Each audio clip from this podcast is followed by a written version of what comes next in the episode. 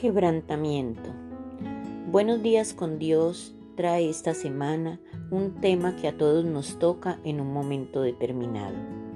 Y quiero comenzar con lo que Dios dice en Segunda de Crónicas 7:14. Si mi pueblo que lleva mi nombre se humilla y ora y me busca y abandona su mala conducta, yo lo escucharé desde el cielo, perdonaré su pecado y sanaré su tierra.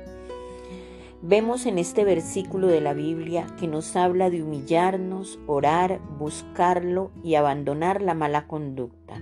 Centrémonos en esto. Como ya lo he dicho, no podemos llegar a Dios si no nos humillamos ante Él y le pedimos perdón. Y este es el momento que nuestra nación y el mundo entero necesita volcarse a Él y pedirle que sane nuestra tierra.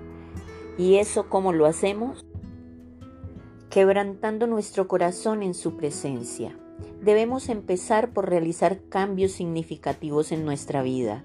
Debemos ajustarnos a las nuevas realidades que enfrentamos como resultado de esta enfermedad que está azotando al mundo. ¿Seguirán los líderes y el pueblo de Dios como de costumbre? Esto no puede ser así.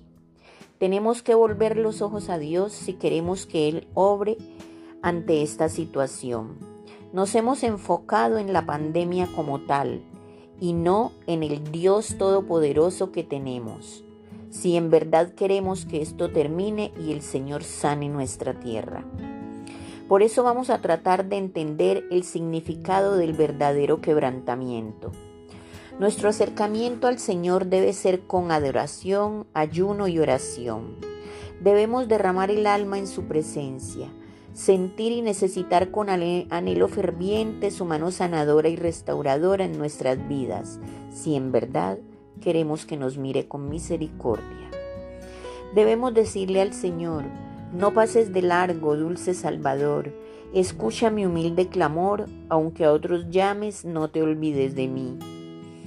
Aunque conozco bien algunas de las batallas de mi propio corazón con el pecado del orgullo, Ruego a Dios cada día que avive el fuego por su amor en mi corazón.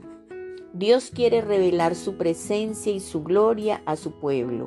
Él quiere llenar nuestros corazones, nuestros hogares, nuestras iglesias de su amor y su espíritu. Él quiere derramar la gracia sobre nuestra vida árida y sedienta. Él quiere restaurar nuestro amor por Jesús y avivar el fuego de la devoción en nuestro corazón. Él quiere la reconciliación de su pueblo, pues nuestra relación está rota. Quiere reconstruir las áreas que están mal en nuestra vida, pero todo comienza con el quebrantamiento y la humildad. Ante Él todo fingimiento y toda máscara se cae. Este es el punto de partida que necesitamos para experimentar que lo necesitamos a Él en nuestras vidas en nuestra tierra, en nuestro mundo. Es la única forma como podremos acercarnos a un Dios santo y poderoso. El Salmo 61.1 dice, Oh Dios, tú nos has desechado, nos quebrantaste, te has girado, vuélvete a nosotros. Esa debe ser nuestra súplica.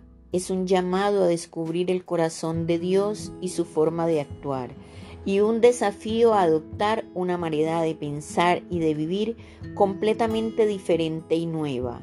Una donde para ascender hay que rebajarse, donde la muerte trae vida y nuestro quebrantamiento es el camino a una vida íntegra. Es asombroso lo que Dios puede hacer con los corazones quebrantados, si solo pudiera tener todas las piezas y en verdad lo buscáramos. Hermanos en Cristo, hemos estado ciegos ante lo que Dios quiere en verdad de nosotros, y es que le mermemos importancia al coronavirus y le demos más importancia a Él que todo lo puede, y es el único que en verdad puede sanar esta tierra. Y no olvidemos lo que dice Jeremías 4:20, quebrantamiento sobre quebrantamiento es anunciado, porque toda la tierra es destruida Oremos hermanos, unámonos en súplica para que el Señor sane nuestra tierra y nuestros corazones. Que Dios los bendiga.